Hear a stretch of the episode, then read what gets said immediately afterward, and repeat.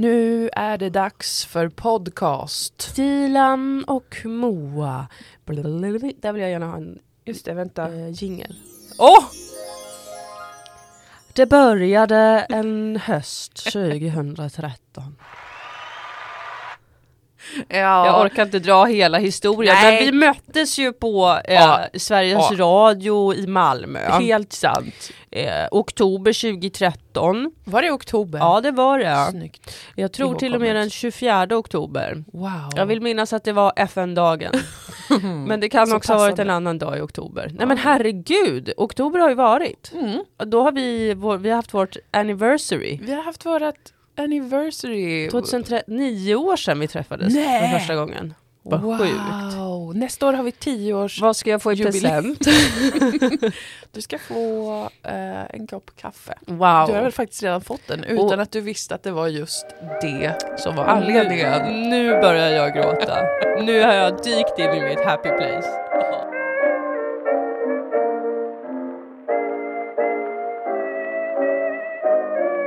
Det här är podden Dilan och Moa. Ja, hej och välkomna. Hej och trevligt. välkomna. Gud vad roligt. Eh, Jag kollar just nu på eh, reality. Det är en Mm. sån tid i mitt liv eh, rätt ofta. Får jag bara säga en sak innan du fortsätter? Ja. Vad glad jag blir att du säger det för jag har tänkt att vi ska prata om tv idag. Ja, vad Fortsätt. Nej, men jag tänkte bara att- på att det är väldigt roligt i amerikansk reality och kanske reality överlag. Mm, Mer i amerikansk, tror jag. Att de väldigt ofta säger så här I've told you more than I've ever told anyone about myself. Och så är det typ att de har sagt en sak som är så här My parents got divorced uh, when I was 13. Det, det är varje avsnitt är det någon som är så. Ja. Jag har berättat mer om mig själv nu än vad jag någonsin gjort i hela mitt liv. ja. Och jag tycker att det är, jag, jag undrar om det är så. Att människor är så väldigt mycket. Att de inte säger något om sig själva Jag tror i absolut hela det. sitt liv. Jag tror absolut det. Det är jag jag så, har fått mer och mer bevis för att folk inte pratar om sina liv med varandra. Nej, inte, alltså någon är ihop med någon i tio år Ja. och sen är de så här, "Eh, men jag har inte sagt något Nej. om mig själv på tio år. Det här får mig att minnas eh, programmet som jag slutat titta på, Gift vid första ögonkastet.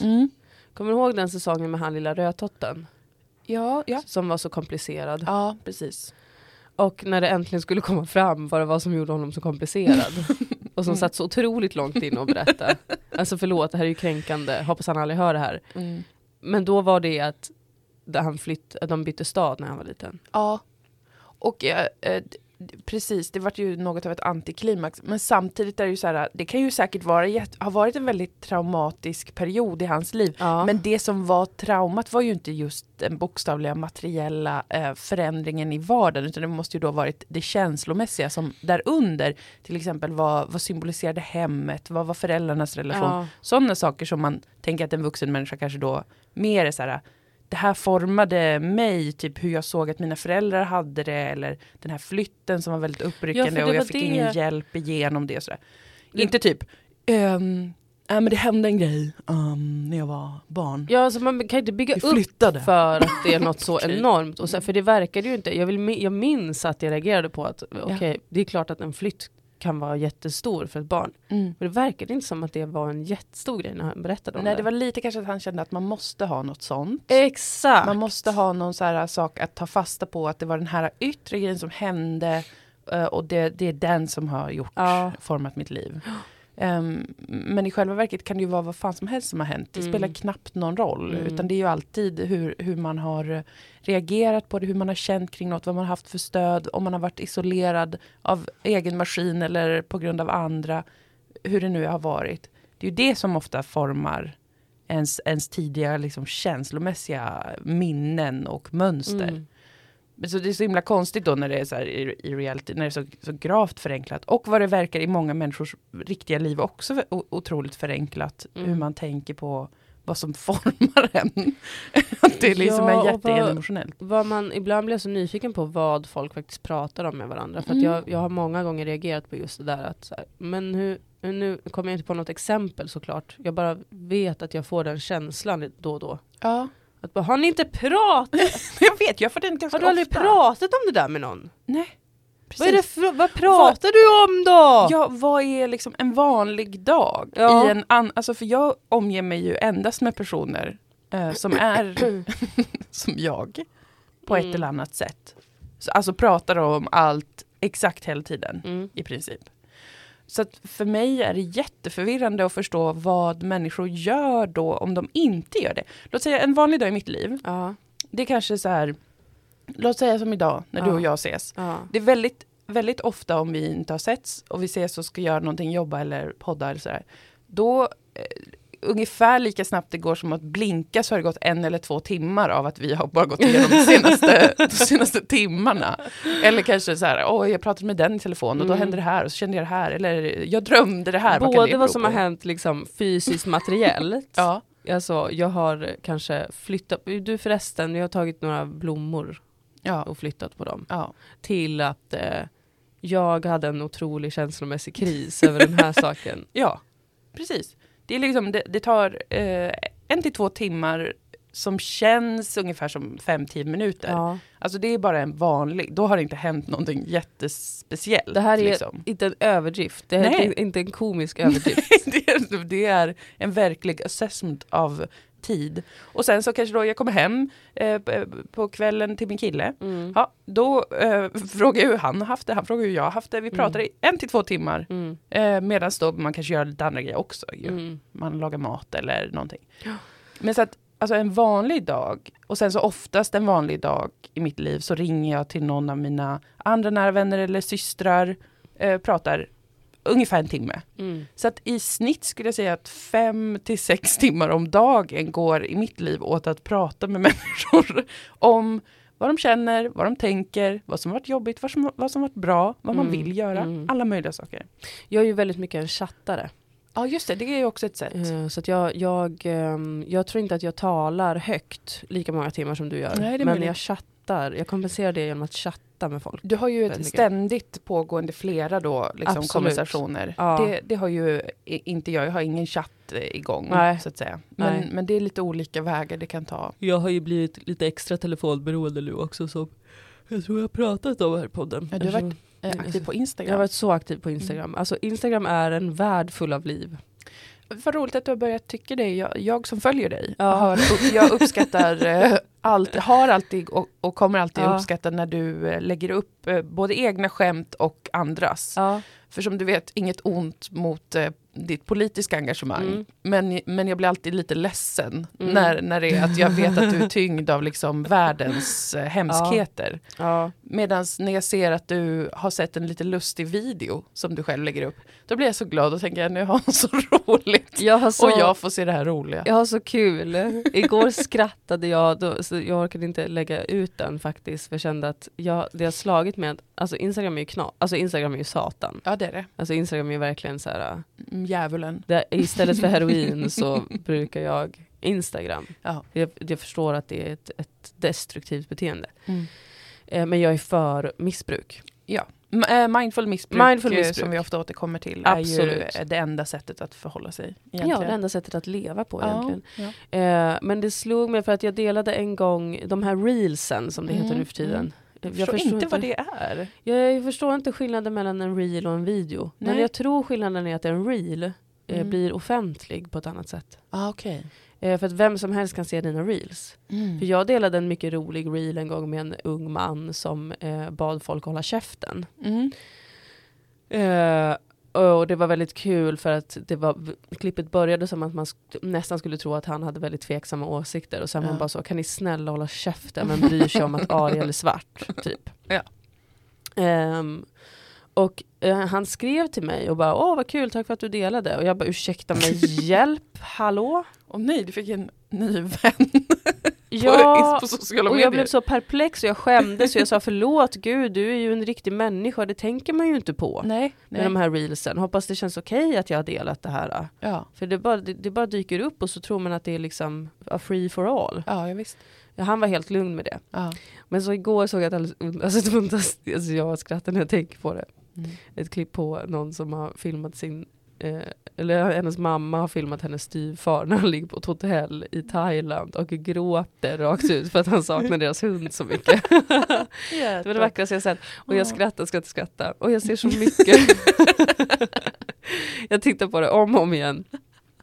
Men så hade det väldigt få likes och kommentarer så då tänkte jag, här är ju en privatperson. Ja, precis. Det här kanske inte är då en offentlig då. Nej, Det är svårt precis. att Ja, det är, det är bedöma. knepigt. Mm. Men jag har bestämt mig för att använda Instagram på det sättet. Eh, både till att sprida mina politiska åsikter, Ja men det måste man ju få det måste såklart. man få göra. såklart. Eh, och världen är ju eh, knas. Ja, ja. Så jag känner att jag kan, inte vara, jag kan inte vara tyst. Men jag måste få blanda detta med att sprida glädje till folket. Ja, När jag ser roliga reels så vill jag dela dem ja. och visa, titta vad roligt, det här kanske du aldrig får se för att vi har så olika flöden tänker jag. ja men Till precis. mina följare. Precis. Det, Ehm. det blir så lätt fåror. Och då kan man blanda upp det ja. Jättetrevligt. Och så kan man chatta samtidigt. Ja just det, Svårt att prata i du. telefon och kolla på reels samtidigt för folk Det märker ju det när man Mm, pratar i telefon. inte. Att Det- man har slutat Att lyssna. prata i telefon är ju, då behöver man ju fokus. Ja. Ehm, jag, jag brukar eh, promenera. Mm. Eh, eftersom att jag ändå ska vara ute och gå hela tiden Ja. tydligen. Med min Ja, är ute och går med, med ungen Ja. i vagn. Mm. Och det är också att jag har börjat upptäcka att jag verkligen älskar det. Mm. Eh, alltså på riktigt gör det. Ja. Eh, jag vet inte om det, det låter konstigt för att det är klart man tänker, ja men vad skönt med en promenad i naturen. Mm. Det, det är något som alla vet att man mår bra av. Mm. Men jag tror inte att jag för en nu, kanske för att jag gör det så ofta nu. Ja. Att det liksom blivit någonting som jag som jag känner att jag kan inte vara utan det. ja men det är väl som med alla rutiner. Ja Eller mindful missbruk. Ja, precis. Det kan vara så att du naturen. skogsbad. Nej, men alltså, eh, gå ut eh, med barnet och hunden, det är en perfekt aktivitet att göra med de två. Ja. Och så sen så går jag eh, ungefär en timmes promenad, Ja. en och en halv ibland. Eh, Och sen så efter ungefär halva så släpper jag ner ungen i Ja. skogen. ja. Och så får han eh, ralta omkring. Alltså, vilka otroligt välmående kvinnor vi låter som. Ja, jag är faktiskt otroligt välmående just nu. Det har inte varit så så länge dock. Det här är ju Nej. bakom kulisserna. Precis. Det var ju lite, det var lite jobbigt när vi kom hem från Stockholm för mig. Och, Ja. och, och Stockholm, eh, spelperioden var också, den var jättekul men det var också känslomässigt tungt Ja, det var riktigt att tungt. resa från barnet. Sådär. Så Ja. det, var, det var inte Rosie, cheeky Rosie. Nej. Och när jag kom hem var det liksom som att landa med huvudet i en sten. Så kändes det. Ja. Och bara, ah, hur ska jag få ihop livet och Mm. hur ska jag jobba? Ja, men det var, det var, det, du vet ju det. För att vi som Ja. nämnt har pratat uppåt eh, fem arbetsveckor worth. Ja, alltså jag skulle säga att det är en, en 40 timmars arbetsvecka varje vecka av att, att prata om saker. Ja. Men nu Absolut. börjar det liksom ändå eh, vara lite, eh, har varit tillräckligt lång tid Mm. antar jag av lite lugnare. Sen har jag varit uppe i Luleå två veckor och spelat in Ja, och då har jag också det. rest och då, då blir jag blir eh, jag, är inte så, jag är inte så välmående när det kommer till att resa. Svårt för dig med resande, har alltid varit skulle jag säga. Ja, Extra svårt just nu. Det kommer bli lättare i mars. ah, för det är eh, av eh, stjärnornas, Ja. du ser det i stjärnorna. Mm, det Ja, för det har varit, det har varit jättesvårt. Jag har tagit eh, ungefär, jag har rest upp och varit då på en inspelning i Luleå. Flugit då för att det går inte att ta tåg för då måste jag vara borta typ en vecka. Ja. Eh, och det kostar mycket mer dessutom. Vilket Ja. ju är, ja vi ska inte ens gå in på det. Alla vet nog vars Deal Moa Enterprises står när vad det gäller tågen. Har man alla inte fall. förstått det vid det här laget? Nej, då kan man dra åt. Jag tror inte att det finns någonting där vi är så enade politiskt. Det är otroligt enad front politiskt och alltså väldigt Eller så här, starka enade i känslor. person. Jag tror vi är Mm. enade ganska mycket politiskt. Men Mm. rent alltså, kring eh, vilken passion vi känner för Ja, det. nivån på engagemang. Det finns ett sår i Sverige och det är, Att vi är ett u-land när det gäller tåg. ja, förlåt jag blev Ja. så Ja, upprörd. men det är så lätt att dras in i det. för att det är en skam! Det är en skam för Sverige. Det är en skam för hela Europa. Det är så himla pinsamt. Men i alla fall, så jag var tvungen att flyga. Alla vet nog, eh, som också lyssnar på den här podden, att jag hatar flyg. Jag tycker det är mot Gud, mot naturen. Det är mot Gud och Ja, naturen. Det är fruktansvärt. Än en gång håller jag med dig. Fantastiskt att jobba med dig. Ja, jätteroligt. Jätteroligt. Men jag flög. Men, och, då är det så här, då måste man mellanlanda i Stockholm så att det är två flygturer i en kan man Ja. säga. Eh, och eh, första vägen upp för förra veckan då, då flög vi igenom en luftficka, Mm. alltså turbulens, men en lite mera liksom som en grop i luften. Mm. Och då så var det ett barn, typ ett 7-8 årigt barn kanske, jag vet inte, men det var, inget, det var ingen bebis liksom. Men ett barn som skrek i panik då. Eh, när vi, när, för då var det som att vi sjönk väldigt snabbt under det, det kan ju inte varit mer än typ en sekund, men känslan var... Det var Känns inte, en evighet. Ja, det var inte den här du vet bara skakiga, hoppiga grejen som det brukar vara när man flyger igenom moln. Utan det var så här, kanske någon sekund av att sjunka. Mm. Och då skrek det här barnet Aah! och, och jag så här, bet mina käkar. Och alltså jag var ju livrädd. Jag var ju, det barnet var ju min inre Såklart. röst. Och sen ganska så direkt efter det så fick jag ett eh, migränanfall. Det är flyget. otroligt. Så att jag liksom prägade i mig Ipren och, och sen kom, kom jag, skulle jag vänta på Arlanda typ tre timmar. Så jag liksom vaggade ut ur flyget helt groggy. Och med, jag får ju så här eh, migrän med aura så att jag tappar synen eller det blir liksom Det ljussken. är så grovt. Det är så grovt. Jag satte mig och somnade eh, för jag tog eh, två, två värktabletter och så satte jag mig liksom på en stol i vänthallen och eh, la mig med huvudet på min väska och somnade i en halvtimme. Wow. Det, är, det- är det bästa att ändå göra när man får migrän, Mm, om det går. mm. Sen vaknade jag och då domnade min vänstra arm, alltså som det kan bli när jag får riktigt risiga, det har bara hänt en gång förut, att jag fick en sån domning. Det Ja. berättade jag allt om i den här podden. Ja, Det var under min graviditet, så att då fick jag åka in akut på Ystad lasarett. För att eh, dramatiskt. de var rädda att jag fick en stroke. Oj. Men det, man kan få det av vanlig migrän, alltså att man tappar känseln. Så jag tappade känseln i, i handen och armen och gick runt och så dessutom då visste jag att jag skulle flyga en gång till. Eh, sen gick det andra ändå ganska bra för det var inte så Mm. mycket tur- turbulens. Men det var oerhört traumatiskt. Jag var groggy hela den dagen. Och dagen efter hade jag liksom migränbakis huvudvärk som är att man känner att någonting har Ja, men det känns som att vara bakfull fast den bara är i hjärnan. Som att det är svullet Man har och så för träningsverk i hjärnan. Fast Typ. inte som positiv träningsverk. Nej, Som när man har spytt väldigt mycket så får man träningsverk i liksom sidorna. Nej. Ja, men ja, men precis. Man känner att jag har efterverk. varit med om ja, någonting precis. smärtsamt. Ja.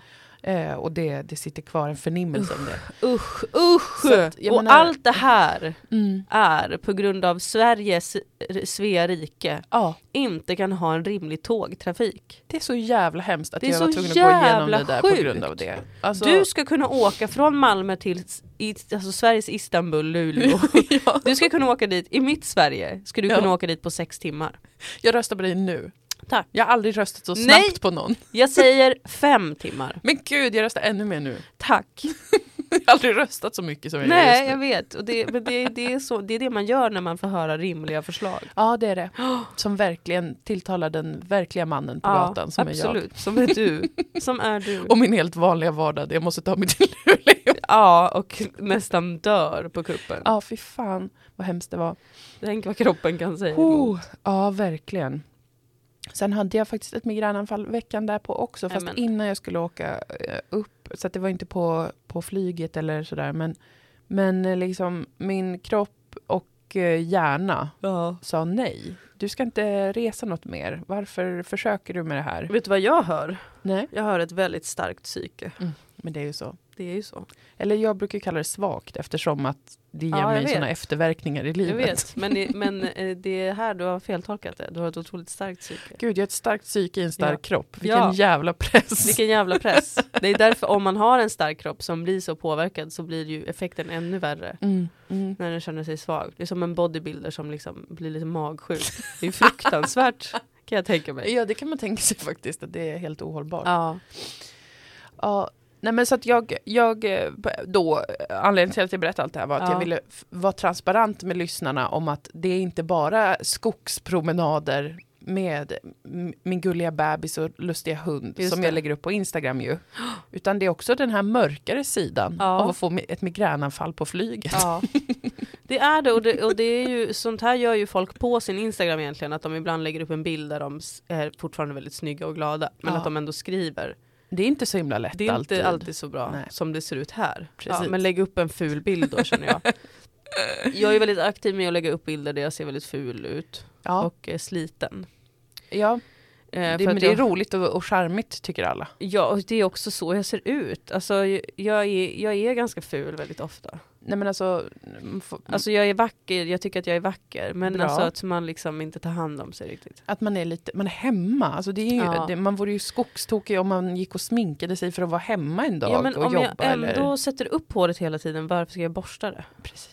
Jag orkar inte Nej, med det det. är helt orimliga krav faktiskt. Så att Ehm, jag tycker du gör rätt och jag tack. tycker att du eh, är en förebild för unga tjejer. Tack så mycket. Jag har också krisat enormt mycket Mm. under förmörkelserna som har varit. Mm. Jag trodde jag skulle klara mig oskadd Ja. eftersom att jag är astrolog. Ja. Jag visste vad som skulle hända. Mm. Eh, det spelar ingen roll. Nej. Fruktansvärda kriser. Mm. Eh, Som jag då som nämnt, du känner till, känner men till. Och, Jag tänker inte ta upp det här för att jag är en entertainer. ja. Jag är här för att få er Bra. att le Och och le och skratta. Och jag kommer berätta om mina kriser när jag har hanterat dem och Mm. kan omvandla dem till en, en kanske en stand-up föreställning ja. om att vara deprimerad. Jättebra. Det var ju inne för några år sedan, kommer du ihåg det? Gud ja. Alla skulle skoja om att de har varit deprimerade. Ja, visst, ja, visst. Alltså, psykisk Jag ohälsa skojar inte Det. om min psykiska ohälsa. Nej. Du bör processa den Ja, tills du kan göra konst. exakt. Jättebra. Tack så mycket. Tack. Mm. Jag har också varit eh, mycket förkyld Mm, det har du. förra veckan. Men vet det var inte covid eller? Nej, det var bara jag som trodde det för att en dag så var jag så himla täppt att jag inte kände någon Mm. smak och så, blev Mm. jag, så tänkte jag, har den äntligen tagit mig? Ja. Jag har också varit väldigt rädd eh, för toxoplasmos eftersom att jag har börjat umgås med katter. Ja, just det. Att få den parasiten. Precis, så det har varit många teorier men Mm. förmodligen så var det bara en ordentlig förkylning. Ehm, men det, jag tycker alltid det är lite knepigt för att när man är förkyld Mm. sådär. Då är man ju som mest man. Jag ska tala för mig själv. Då är ju jag som mest ute på sociala medier. Ja. Tittar och scrollar och ligger framför tvn och twittrar och håller på. Mm. Då blir jag alltid sådär. Och den här gången, äh, Berätta. det är så svårt att alla är överallt hela tiden. Också en, Mm. så här, folk man jobbar med och ens uppdragsgivare och sånt. Så blir jag alltid så nojig så här, för att jag går inte in på min mail om jag är jätteförkyld. Nej. Jag kommer inte svara på mail då. Nej. Det vågar inte jag göra. Jag kanske skriver något helt hysteriskt konstigt. Ja. För att jag är febrig. Ja men du är väl sjukskriven? Eller sjuk? Precis. Alltså, då men då sjuk. kanske de som väntar på att få svar från mig ser att men du ligger ju och twittrar om... Ja, okej. Men, men, det, nej, men det får de förstå att det är underhållning och distraktion med Ja. sociala medier. Det är inte samma sak som att jobba ju. Nej. Även fast man jobbar som eh, entertainer. Precis, det är, det är vad jag vill att ni kallar mig från och med nu. Jag är en entertainer Mm. Och jag står för det. Jag är här för att sjunga och dansa. Ja, ja, men det är bra. Ja. Nej men det tänkte jag på. Men jag har också tittat mycket på televisionen. Mm. Jag har också börjat säga så här ske, ske-ljud. Jag tror att det är en blandning av västerbottniska och att jag blir mer och mer en kulturtant. Ja, Eh, av att vara på Österlen. ja, Mm. precis. Mm. Och att liksom bara arbeta nu med kultur. Mm. Riktigt vidrigt är det. Mm. Men eh, jag har kollat på tv. Ja. Du ville prata om något du har sett? Det, först och främst vill jag prata om Sagan om Dilan och Moa. Ja. Som du Gud vilken bra serie. Alltså den är faktiskt den jättebra. är så bra. Jag svajar ju lite i den eh, beroende på när jag, hur mitt självförtroende ser ut. Ja, precis. Ja. Jag blev ju oerhört ledsen en gång när du hade dåligt självförtroende och tyckte att du inte var bra. Ja, Eh, då tog jag det som en eh, en personlig attack. Vilket det ju också är eftersom att du har varit med och skrivit. Ja, för att Dilan, Tillsammans med eh, mig. karaktären Dilan är, är, är min dotter också. så det var som att vi är ett, ett föräldrapar och den ena föräldern säger så här, Precis. våran dotter är så himla, Hon är så himla dålig i ful och skolan. konstig. Ja, precis. och jag så här, "Mm, men, Men nej, jag bar henne i min kropp! Men ja. Ja, Mm. men så är det ju. Man kan, man kan, eh, man kan ju ibland eh, svaja lite med mm, vad man tycker om sig själv. Det får man göra. Det måste tycker man få göra, Det är det- lagligt. I mitt Sverige är det lagligt. Och jag har accepterat att det måste få vara lagligt. det måste få vara Mm. lagligt. Eh, säsong två ligger uppe på SVT Play. Mm. Eh, den försvinner 27 november. Ja. Så att se till att titta nu. Mm. Vi borde ha en tittning. Vi skulle ju Mm. kolla igenom allt innan säsong ett försvann, men vi gjorde Ja. aldrig det. Nej, och eh, hoppas vi på något sätt har säsong ett ändå. Alltså att vi, Ja, den har, eh, att vi fick ladda ner den eller någonting. Den finns ju att ladda ner på Pirate Bay. Ja, men- Och det är inte vårt fel. Nej, det är inte vårt fel. Men jag tänkte att vi fick väl också någon nedladdningsbara versioner i alla fall innan det sändes. Jag tror det. Det tror jag. På någon Helt dator lagliga. finns det. Mm. Eh, men säsong två ligger uppe för otroligt. Jag eh, tittade lite på avsnitt eh, fyra tror jag att det var. Ja. Med hela Miniweight. alltså urkul. det är ju jätteroligt. Superroligt. Så himla himla kul. Gud vilken kul serie det är. Jag såg faktiskt om eh, avsnitt fem. Mm. För jag tänkte på att det var så otroligt elegant. Mm. Jag har också sett om avsnitt sex eh, i säsong två. Då. Mm. Jag tycker att det var oerhört elegant av oss att göra avsnitt fem som liksom den känslomässiga egentligen slutpunkten i serien. Och sen är avsnitt sex ehm, liksom mycket, det är en annan typ av humor. Eller vad ska man säga? Det är svårt att formulera det här, vad det är nya tankar för mig. Men i avsnitt fem så sker ju liksom den stora Crescendot. det, ja men precis det, och det Mm. kän, äh, vänskapen karaktärerna emellan då, deras vänskap liksom eh, ställs inför sitt ultimata prov. ja. Och eh,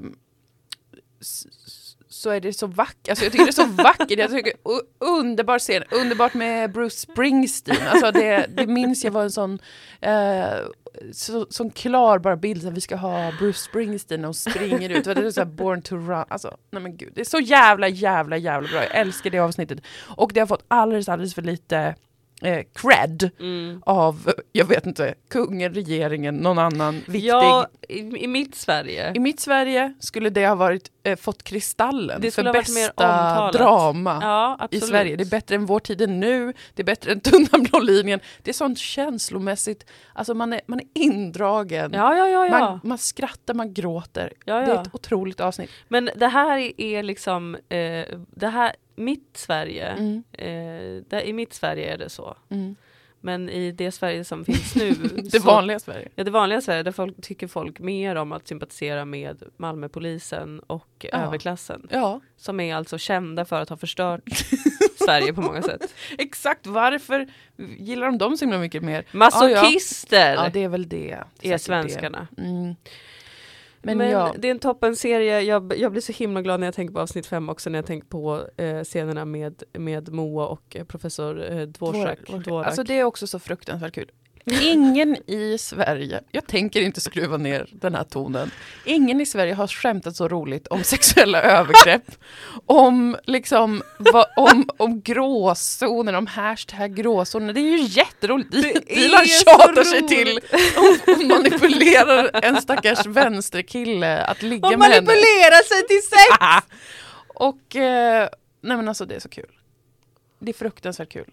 Just det. Det är jätteroligt och ingen kan någonsin ta det ifrån oss. Nej, det kan ingen. Alltså ingen kan någonsin ta det ifrån oss.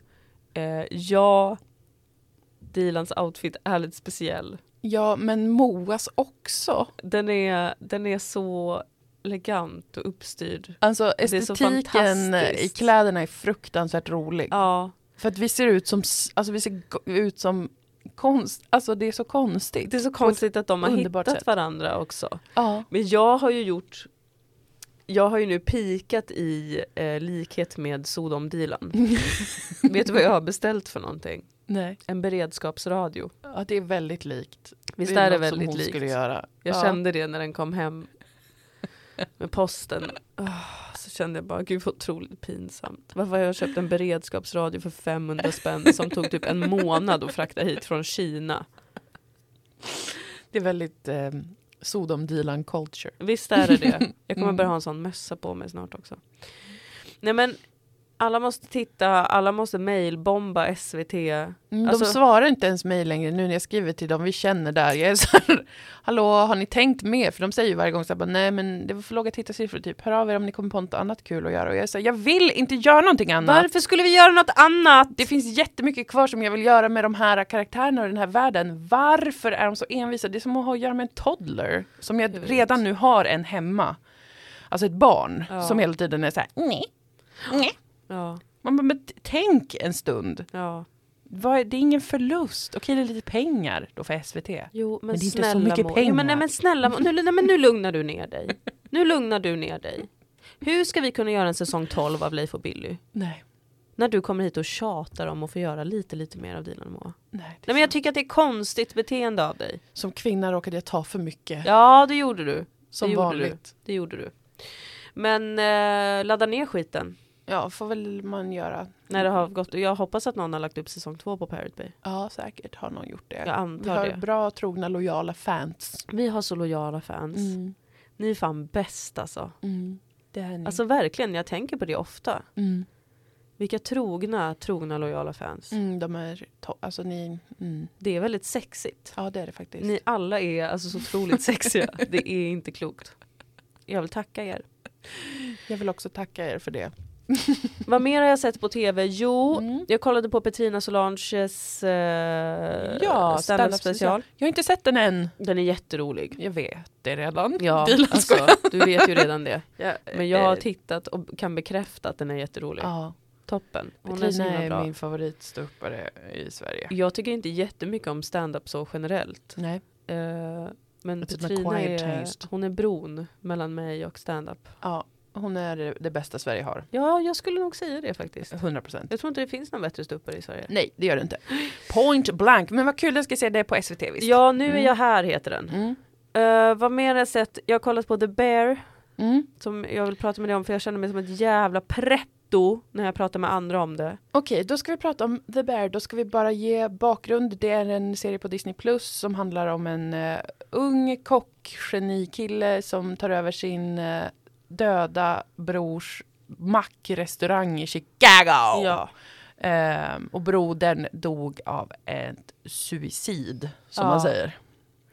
Ja, det det, är ju- premissen. Precis, det är premissen. Och det har ju varit mycket prat om det här och det har varit mycket prat om att va, det var inte alls så bra som alla säger att det är. Mm, först blev det så här, åh det är det bästa någonsin. Och sen Mm. var det så här, va? Det är inte alls det bästa någonsin. Och sen var det så här, okej. Ja.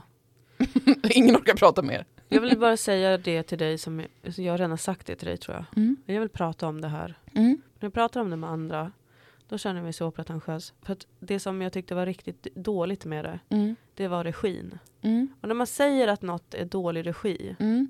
då låter man som en jävla tönt. Eh, nej, jag tycker man låter som ett geni. Ja, Du har tack. kommit till rätt rum för att Tack prata så om... mycket. Jag har under väldigt många år inte förstått vad regi är. Ja. Nej men det kan vara väldigt svårt att förstå. Det, är jätte, det är helt omöjligt ibland att förstå vad Men vi regi är är. tv-konnässörer nu, vi är Ja. ju tv-tjejerna. Vi kan ju det här med tv. Mhm. Regi är att det är en scen till exempel. Mm. Regi är vad Sissela gjorde med oss Mm. i Sodom säsong 1. Mm. Hon bara, ni har skrivit radiomanus, vad händer? Det Mm. händer ingenting i de här Era scenerna. karaktärer sitter och pratar i 45 minuter, Ja. det är inte perfekt. De måste göra någonting. Det här är tv. ja. Och det, exakt det tänkte jag på när jag såg The Bear. Att det är Mm. någon scen där liksom hon, den här... Eh, Sydney. ja, Mm. och det är hon duktiga. Hon är en eh, duktig flicka men som har ett misslyckande i bagaget Ja. med sin karriär och som söker jobb där på den här eh, restaurangen och hon vet om vem den här genikpojken är och Ja. hon själv är superduktig men kanske då eh, lite, eh, lite mindre självklar i sin roll då Ja, som kock. Och, Och jag, lite ny och grön. jag tyckte den skådisen var jättebra. Och hon Mm. har en humor som inte riktigt fick komma fram kände jag. Nej, Ett humoristiskt uttryck. Som, Någonting var offbeat med henne och inte på det roliga sättet. Nej precis, men det hade kunnat vara offbeat för hon är offbeat Mm. i sitt uttryck. Men återigen en regifråga, Mm. där tycker inte jag att regissören har sett det tillräckligt Nej. och låter det komma fram. Hon sitter med den här huvudkaraktärens eh, brorsas gamla bästis Mm. som är med Mm. eh, hela tiden. Det är han som är Marnies äckliga musikpojkvän i Girls. Han är så äcklig. Alltså varje gång jag ser honom så tänker jag bara på hans äckliga nakna rumpa. som man får det. se så många gånger i Girls. Just det. Äckliga, äckliga lilla rumpa. och han ska vara någon slags sån här uh, hysterisk människa. Ja.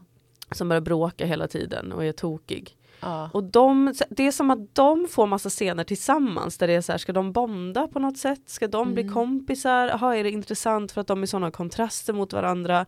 Och så är det liksom en jättelång scen där de bara sitter i en bil och pratar med varandra. Mm.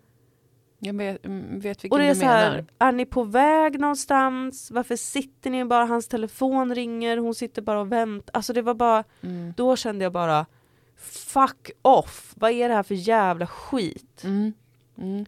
Men det var ju, det, det, det fanns en ojämnhet som jag tänker också är alltså det var lite rufft den här hela första säsongen. Ja, Eh, alltså i vissa avsnitt så var tempot extremt högt. ja, Alltså första och typ sista. Det var, tempot var som att man jobbade i ett kök själv. Ja. Typ. Och det var lite kul eh, och, Det jag och speciellt och man bara oh vad fan händer, vad för skönt, de förklarar inte allt och de håller inte på med den här du vet väldigt noggranna archen. Fast de förklarade ju jättemycket i första avsnittet. Det Jo, var ju jättemycket så här uppenbara etableringar. jo det var det såklart. Men det var väldigt högt tempo, det var inte typ eh, Alltså det, det kändes som att någon hällde en hink med någonting över Ja. en. Så var, känslan. Och Ja. det brukar vara mer så här, i första avsnittet så ska, måste vi dra in tittaren. Så, Ja. så var ju, och är alla produktionsbolag och beställare. Att i ett första avsnitt så måste man liksom behandla tittaren som en dum idiot. För att den ska vilja vara kvar. Och sen har ju det Mm. visat sig att det är bara en chansning från olika slags chefer. Mm. Och att det inte alls har någonting med saker att göra. Mm. Men i alla fall, det brukar vara så att första avsnittet är så jävla dåliga. Typ. Mm. Men i den här var det uppenbarligen hade de inga sådana riktlinjer utan de bara praffs Mm. så var man igång. Men överlag så tyckte jag som att den var rätt så ojämn men att det fanns en charm med det. Men jag hade också eh, vissa, vissa grejer när jag såg den serien där jag också tänkte eh, oh, det här är lite av ett slöseri. Mm. Eh, att det inte är bättre regi. Mm. Att det inte är liksom eh, att de skådisarna får och karaktärerna får komma till sin rätt. Och då tänker jag främst på henne, Mm. Sydney, men Mm. även han som bakar, Marcus. Tyckte jag också blev liksom lite så här att man inte riktigt, det gick inte inte riktigt, riktigt. igenom vad det är för, Nej, för och karaktär hans och- ma- manuset kring honom var inte heller väl, välgjort. nej. Så det var ju lite sådana såna grejer. Inte varför jag känner så starkt kring det där. äh. Men, äh, men äh, jag känner att det, äh, det känns lite pinsamt nu att jag känner så starkt. Att Jag, jag märkte inte att du det. kände det så starkt. Nej, okej, jag känner det jättestarkt inombords. Ah, okay. Men, ähm, men jag tänker också på det som du sa om, om det programmet, att det är en, av, en del av tjusningen är att det är så himla sexigt när någon är duktig på någonting. Ja, den har ju fått eh, väldigt mycket um, sjås kring att, den att han är sexig. Ja. Alltså huvudpersonen. Ja, Och han är väl liksom en rippad liten kar. ja. Konstigt sagt. Han är verkligen en rippad, liten, karl. karl. Men jag tror inte att det har något med någonting att göra. Jag tror inte att hans fysiska utseende nästan har någon bäring. Eh, utan jag tror att det är att, eh, att det är sexigt med människor som är väldigt duktiga och eh, passionerade och disciplinerade samtidigt. Vilket krävs av just Och inte, inte tar emot komplimanger. Mm, Det är också. väldigt sexigt. Att det inte är helt relevant, den yttre världen är inte så relevant för dem. Mm. För att passionen för det man gör för ett hantverk eller ett yrke, det är det som är ens primära drivkraft. Ja, och då precis. är det liksom lite som mjau kring det. Ja, det är ju något lite mörkt över det ju. Ja, precis. Att man inte är så, eh, kanske prioriterar bort en viss kontakt Precis. med eh, det yttre, den yttre världen och andra Mm. människor och sånt där som Mm.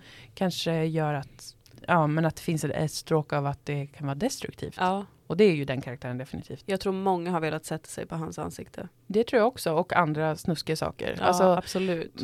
och det, det är en magnetism i passion och disciplin. jag Men- brukar ju... Förlåt. Mm, Nej men det är intressant för att om man jämför det med eh, eh, han som bakar, vad hette han, Marcus? Mm, Han som älskar att baka. ja. Eh, honom blev ju i alla fall inte jag kåt på. För att Nej. jag blev mer irriterad över varför är du så långsam? ja, men precis. precis, och, och liksom... Kan du steppa upp det här, varför, står, varför använder du hela arbetsdagen till, alltså jag blev lite ja, det, så här, verkar, det, det verkade lite ologiskt med, ja det med verkade lite, mm, Det var, de kanske ville göra samma sak med honom, att liksom, det här är hans passion. ja. Att baka och nu, nu vågar han liksom börja med det för att det har kommit in en annan chef då som vågar och visar att det är bra med Ja, att vara passionerad. Att jag tänkte att det är en sån berättelse de vill berätta om Jo men det var väl det de ville. Men de gjorde det inte så bra för att man kände verkligen mer bara så här, men varför ska du ens baka där? Eller varför? Nej men det väl, de väl- hade väl efterrätter och sådär men, men, men... ska de ha en anställd som bara bakar efterrätter, då måste de ju vara en riktig restaurang. Jo precis, det var lite förvirrande. Det var lite förvirrande. Åh hej gullevovve, åh de mörka sa, åh hej. Det kommer en hund, Ja det kom en hund förbi. syntolkning eller vad. Studion. Hör- Hörtolkning. Och de mörka sa, Ta hjärtan med fin. Nej men det är ju precis ja, ehm, duktiga och effektiva karar. Ja men Det går man ju igång på. Nej men en man som kan få någonting Nej, gjort. men det är så sagt. Nej men alltså verkligen. Nej men det här, jag tror att eh, visst fan eh, är det applicerbart på eh, alla kön vi har och Mm. alla människor. Och jag tror jag har pratat i den här podden förut om en kompositör från Venezuela. Så, så himla sjuk Vart- ingång till det här. Ja precis, var är vi här på, väg? Ja, Jo, men det finns ju en, en musikpedagogik som heter El Sistema. ja just det. Mm. Som är en, att små barn får lära sig spela i orkester. Mm. Alltså typ från förskolan. Det är en venezuelansk kompositör, musiker som ehm, liksom uppfann det programmet för specifikt att lära barn då i extremt eh, ekonomiskt sociala utsatta områden att få spela typ fiol Ja. och vara, med, vara en del i en orkester. ja. Och då är det en särskild pedagogik för att lära barnen detta, för dels är de ju då i en jättestor grupp, och så ska de lära sig ett instrument, det är skitsvårt, men då har man liksom, då har han utvecklat en viss pedagogik där man använder sig av liksom, ehm, rörelser Ja. för att kunna komma ihåg, för att det funkar så med hjärnan, typ att man, ja, och rörelser och eh, klapp, man klapp, Ja, ja, men massa grejer, det är jättekomplicerat men coolt. ja. Och sen har El Sistema liksom, eh, spridit sig, exporterats till massa olika länder. Och överallt nu i världen så lär sig eh, pyttesmå barn att spela i en orkester. Ja. Och framföra, liksom, ha konserter och sådär. Ja. Det är ju inte så att, de, att det låter som symfoniorkestern direkt. Men de får ihop låtar, vilket är jävligt coolt. Och eh, han då berättade, jag såg en intervju med honom på Youtube. Mm. För jag var nyfiken på det här, för två av mina syskonbarn är med i El Sistema i Göteborg. Mm. Eh, och, så, och då skickar min syster så videos på när de uppträder med, med hela orkestern, med alla barnen. Och, Ja. och, och så är det jättefint och, och man bara wow, shit fan vad sjukt att typ en sjuåring kan sitta och spela sådär och Ja. vara med och ha, så här, framföra typ en lång jävla konsert. Typ. Ja. Jag var fascinerad av hur, hur går det till, hur gör de? Ja. Och därför kollade jag på en intervju med den här människan. Och då i alla fall pratade han om vikten av passion och disciplin i kombination. Ja. Eh, att genom att eh, uppleva eller få, få känna att man, man är en central del eller en helt betydande del av ett större sammanhang, som i en orkester, Ja. så är ju varje litet instrument lika viktigt, Ja. även fast det är en pytteliten del av en stor gemensam liksom, organism. Men så att man vet att ens roll är viktig, man bär ett ansvar. Och det ansvaret kommer då med eh, vissa krav på disciplin. Till exempel att man kommer och repeterar. Till exempel att man är tyst när man ska vara tyst. När någon säger till att nu ska vi repa. Mm. Ehm, och så vidare och så vidare. Så att disciplinen är central. Men disciplinen kan aldrig finnas utan att det finns en passion. En passion Mm. för att göra den delen man har blivit då fått. mm, Jag vet inte om man bestämmer själv som barn. Typ jag vill spela fiol. I don't know. Men i alla fall Mm. passionen kring att få vara med och, och skapa då en gemensam låt i mm, en hel orkester med folk. Den passionen eh, krävs lika mycket som disciplinen krävs.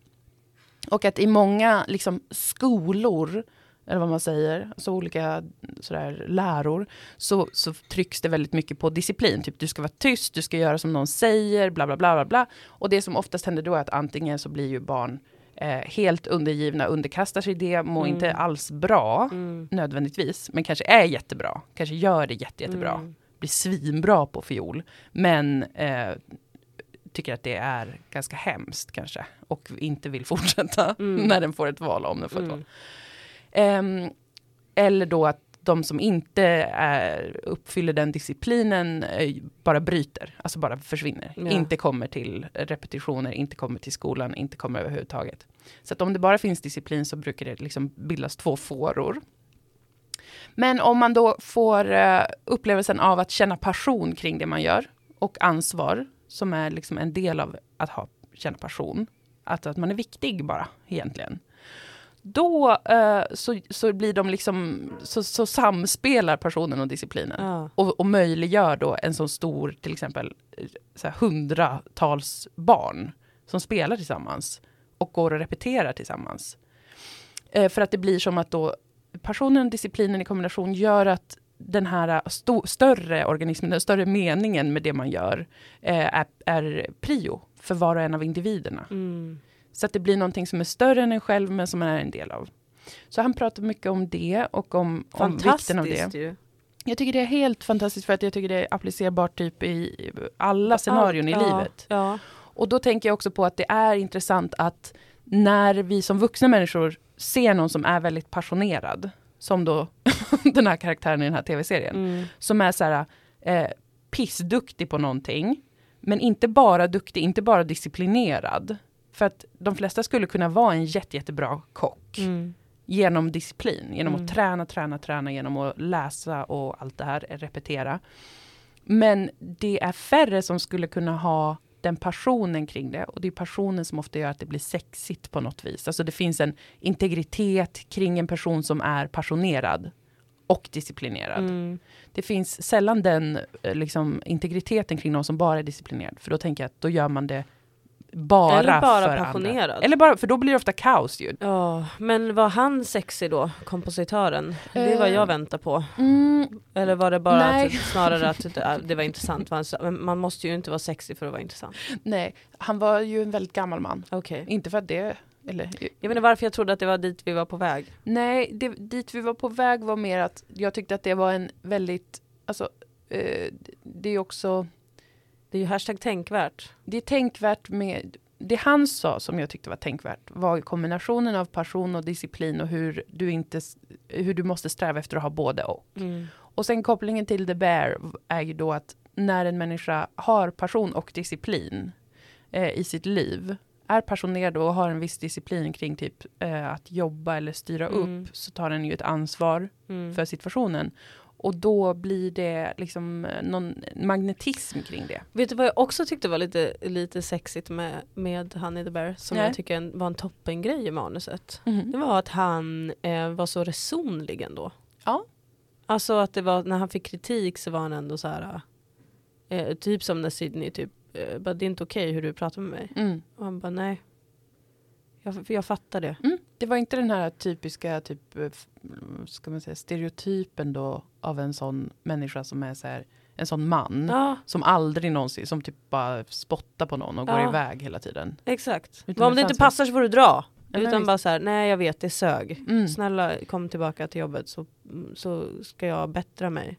Precis, och det kändes ju som att mycket av eh, drivkraften hos den karaktären till att vara resonlig Mm. var passionen för stället. Att Ja. det skulle bli bra, att det skulle bli bättre. Den här restaurangen då i det här sammanhanget Mm. skulle excellera. Mm. Inte bara vara något, något ställe där man går och, och gör något äckligt och skriker åt varandra Mm. varje dag Mm. och mår dåligt. Mm. Alltså att det, det är liksom den drivkraften är eh, fascinerande. It's Eller gillar man? hot. It's hot. Och då, ja men precis va, så jag tror, jag tror att en sån karaktär hade kunnat se ut nästan hur som helst. Mm. Typ. Alltså jag, jag tror inte alls att det var en central grej att han var muskulös eller vad det nu är. eh, det, det tror jag bara är. Jag har inte ens tänkt på hans muskler. Nej, alltså jag vet inte hur han ser ut om jag Nej. tänker på den serien just nu. Jag får inte upp en... Jag tycker han ser lite förkyld ut hela tiden. Okej, det är lite... Mm, han är lite så rosig om näsvingarna. Vilket stör mig. Och ändå tycker jag att han är sexig.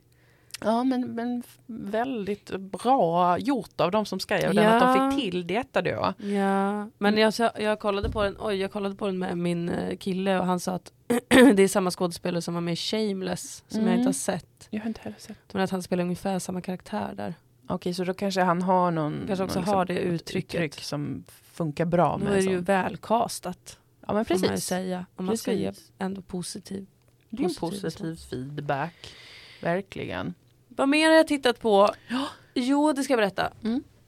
Dokumentären om Anna Wahlgren. Jag har också sett den. Nämen! Sveriges mamma. Ja. Hela Sveriges mamma. Hon dog ju tydligen nu här sistens. Ja, det gjorde hon. Då la de upp eh, den dokumentären. Ja, för den Kollade måste ha kommit för ett antal år sedan innan Ja. Sara Danius, Anna Wahlgrens äldsta dotter och Svenska Akademin kvinnan. Ja, Dog. precis. Ja, exakt. Så den här kom innan dess. Ja. egentligen. Tyckte den var intressant. Jag med. Jag tyckte också den var intressant. Har du någon eh, relation så att säga, eller har du hört något om Anna Wahlgren innan? Nej, bara i förbifarten eh, har man väl hört någonting. Men jag har verkligen inte alls mycket relation till henne. Nej. Hade, jag visste att det fanns någon som hade skrivit något om barnuppfostran. Ja, jag minns att det var någon, när jag jobbade på Tankesmedjan som det kom en sån här då nyhet om att eh, ho, det var det varit det här med plötslig spädbarnsdöd. Ja. Att barn, man först sa att de ska sova på mage Ja. och sen så, så upptäckte man då att de ska sova på rygg, små, Mm. små bebisar, för att då minskar risken att de kvävs, antar jag. Eller, Ja. Men i alla fall, då, det kom en nyhet om det där och eh, då så sa, var det, blev det stort ramaskri för att Anna Wahlgren fortsatte säga, nej men lägg dem och sov på mage. ja, just det. Hela tiden, hon var så här, nej men sluta, håll käften, man, man ska visst lägga dem på mage. Ja. Och alla barnläkare var så här, nej okej nu uppmuntrar du literally föräldrar att göra något som riskerar deras barns Ja. hälsa och så här. Och hon var helt sten Ja. säker på sin sak då, fastän då mycket vetenskapligt då visade på att ja, om man ska gå ut med råd och rekommendationer så är det liksom Lägg dem på rygg. lägg dem på rygg. Så då minns jag att jag bara så här, men just då innan det hade jag hört talas om henne om den här att hon hade en sån här sov, lära sova Ja, grej just som har blivit väldigt omdiskuterad och att folk tycker att den är hemsk. Mycket var Ja. den bilden jag hade att det var något väldigt hemskt med det och så. Ja. Alltså det är ju mycket som, det, visst man fick ju se lite klipp från hennes instruktionsvideos där Mm. det ser helt bisarrt ut när Mm. hon ska få ett barn att sova. Mm, Men det är mycket som hon snackar om också som bara är, ja, absolut. sunt förnuft. Absolut. Det som jag tycker är spännande med henne, eller som jag tänkte på när jag såg dokumentären var att vi har fan inga sådana människor kvar i svensk offentlighet. Nej, det är faktiskt verkligen sant. Alltså det vi har inga karaktärer sorgligt. kvar i svensk offentlighet. Nej, som kan, nej faktiskt inga. Det finns ingen som jag upplever eh, talar från liksom utifrån sig själva. Nej, Som har ett autentiskt uttryck. nej. Alla är bara sådana beigea, konstiga, Ja, for- oavsett om man är beige formade. eller inte, bokstavligen. Mm. Så är folk så jävla beigea. Mm. Och bara rapar upp någon jävla skit som man, de, de, det känns som att de bara säger vad man borde tycka typ. Ja, Ingen passion, inget... Alltså för att hon var ju både knäpp och resonlig. mm. Alltså hon var ju jättehögt och jättelågt. Mm. är min uppfattning av det. Men jag respekterar det. Ja. Det ja, hellre vara. det ju än, Hellre än det. alla slätstrukna tråkmonster som sen går hem och har ett liv. Där de inte de- pratar om någonting. Exakt, där de inte pratar om någonting och där de aldrig berättar om det på riktigt heller utan det är bara så här, ja jag vet inte, det blir sån disconnect med att, att offentligheten eller liksom det folk skapar är en helt, en helt annan värld. Men det ska bara vara, alltså det är verkligen den här klyschan om att alla bara vill visa upp en välpolerad yta. Ja, eller en väldigt då liksom logisk, alltså att man ska vara så konsekvent. Ja. Eh, eller att det är status att till exempel kunna berätta om att man hade det svårt förut. Mm. Men nu är Nu är allt allting bra, bra. ja. Mm. Men man har kvar, på grund av att man var med om någonting, har man kvar det här mörkret som ska vara intressant för andra. Men det är hela tiden som att det löper parallellt med och det är inte en, en, en eh, eh, connect. Jo, jag tänkte på, eh, apropå det som du sa nyss. Mm. Alltså jag eh, blev tipsad om någon sån, ehm, eh, också apropå Instagram, en sån spirituell ledare. Mhm. Teal Swan. Har du hört talas om henne? Nej. Hon pratar mycket om relationer. Mm. Jag bara kollade in henne igår. Jag, jag är lite eh, så här osvag för spirituella ledare. Mm. Men hon... Det är nog sunt. det är nog sunt. Men hon sa en sak som var intressant tyckte jag som var att, när, att många spirituella ledare liksom eh, vill framstå som att de har gjort sitt och Mm. de är klara och Mm. de är färdiga visst. och eh, är så harmoniska och felfria. Mm. Ehm, även om de inte är det så delar de inte med sig, alltså att det, att det finns en princip hos många att man inte delar med sig till sina studenter om vad som pågår i ens eget liv. Nej just det, för man, är helt, man sitter helt i skyddad egentligen. Precis, och då när studenter eller åhörare ehm, eller följare upplever eh, negativa saker eller Mm. känslor eller händelser, antingen att man själv gör något eller blir utsatt för något, så förtrycker man det här. Och det man Mm. egentligen då förtrycker är vad som är rent mänskligt. Då. Mm. Och det är det som jag upplever väldigt mycket från människor i offentligheten. Mm. Att ta bort det här som är rent mänskligt. Mm. Att det visst. får inte finnas. Och det, och det är på ett sätt också så här det som vi också kanske gör. Alltså du hörde ju i början av det här avsnittet hur o- oerhört transparent jag var Ja, med min du var migränattack. Men jag satt ju också och sa, jag, har, jag genomgår en kris som jag inte vill prata om nu. Nej just det. Nej men nej. Mm. Men det är ju en bedömning man får göra också såklart. det är ju... Men att bara säga det, att, att kunna säga det och vara ärlig med det, Ja. det tänker jag är så när man kan komma, för då, då man kan ju inte ha kravet på sig själv att för att man är något sånär offentlig att man alltid ska berätta allt eller alltid vara liksom Nej för det kan För jag man också behöver också få, få liksom ha sin egen grej och skydda det man behöver skydda. Men det blir ju liksom vad man kommunicerar utåt. Om man, Mm. om man kommunicerar hela tiden att eh, det inte är så att man är en vanlig, så att säga, mänsklig, dödlig varelse Mm. som såklart har sina eh, ups and downs och kriser och eh, besvär, Ja. bland annat. Om man aldrig kommunicerar det, utan man hela tiden kommunicerar precis så. Jag har gjort mitt, jag har varit med om mitt. ja. Och nu är jag på en annan plats. Det är ju den, tänker jag, det är den kommunikationen som är eh, eh, Lite off. obehaglig. För att, Och så alla får vet andra någonstans- att begränsa sig själva. exakt, för att man tänker ju att så är ju, det är ju för alla så att livet är otroligt komplext och organiskt Ja. och det händer olika saker som formar en och kommer tillbaka. Och, alltså det är så för alla och Mm. svårt i perioder och jätte, Mm. jättesvårt i perioder och sådär. Det vet man, men det är väldigt skör typ av vetskap för att i, i ens kropp och i ens känsloliv så, så agerar man ju mycket mer utifrån eh, vad man känner är sant. Mm. Så att om någon då säger så här, jag är på en så himla bra plats och jag, inte, jag, jag har gjort mitt med det där. ja, Då känner de flesta typ skam. Så här, Nej, men det har ju inte jag. Mm. Okej, men då är det något fel på mig, då måste jag fixa det. Mm. För att vi är ju små flockapor som Ja. håller på med sånt. Och då om man ska vara någon form av offentlig person eller företrädare Mm. för någonting, eller spirituell ledare, då tänker jag att det, det verkar som att man är lite dum om man inte har med det som, Ja. som grundplatta. Ja. Att jag är en av alla människor. Ja. Eh, men det, då är det också så här typiskt människor ju. Att vilja vara någonting annat. så himla gärna. Precis.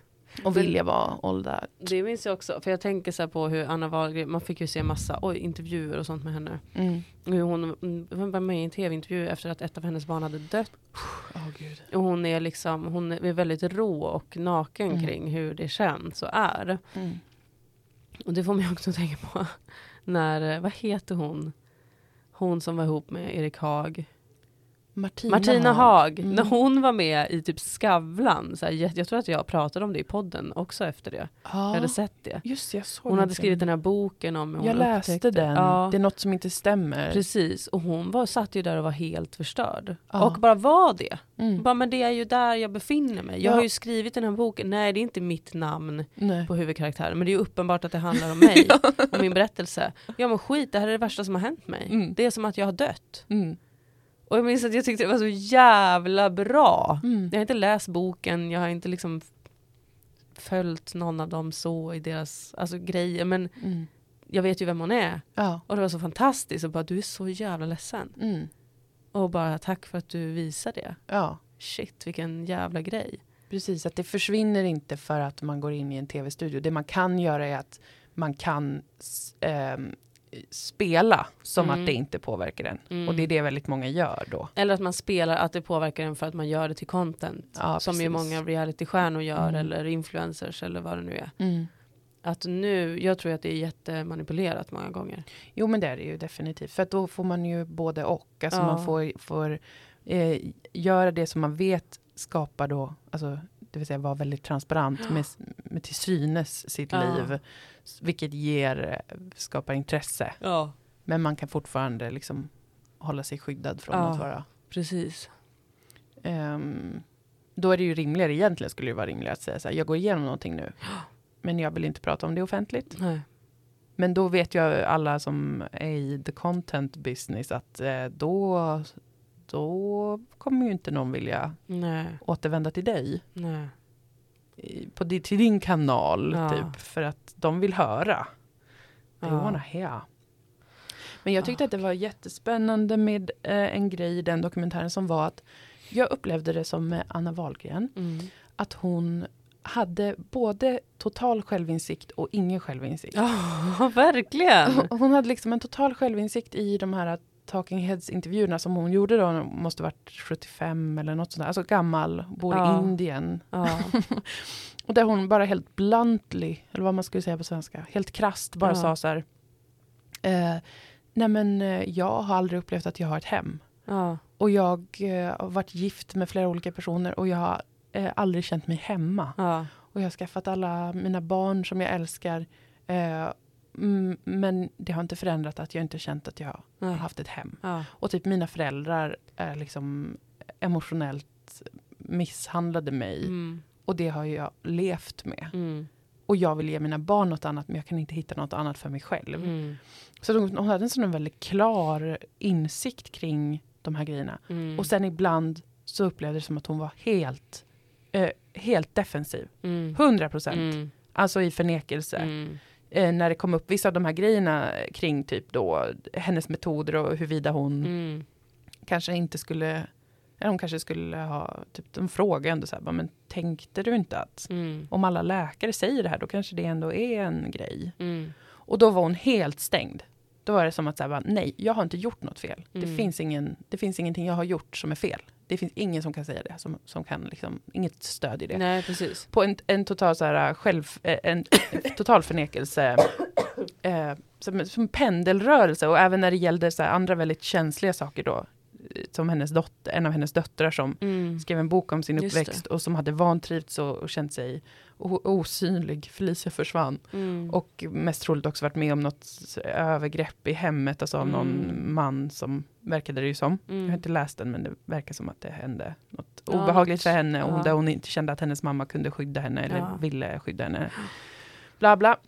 Men när det, när det kom upp i den här dokumentären då var det också som att det blankade. Ja. I hennes ögon Ja. bara stopps. Ja. Och så var det så, nej men om hon vill skriva som sin mamma så får hon väl göra det.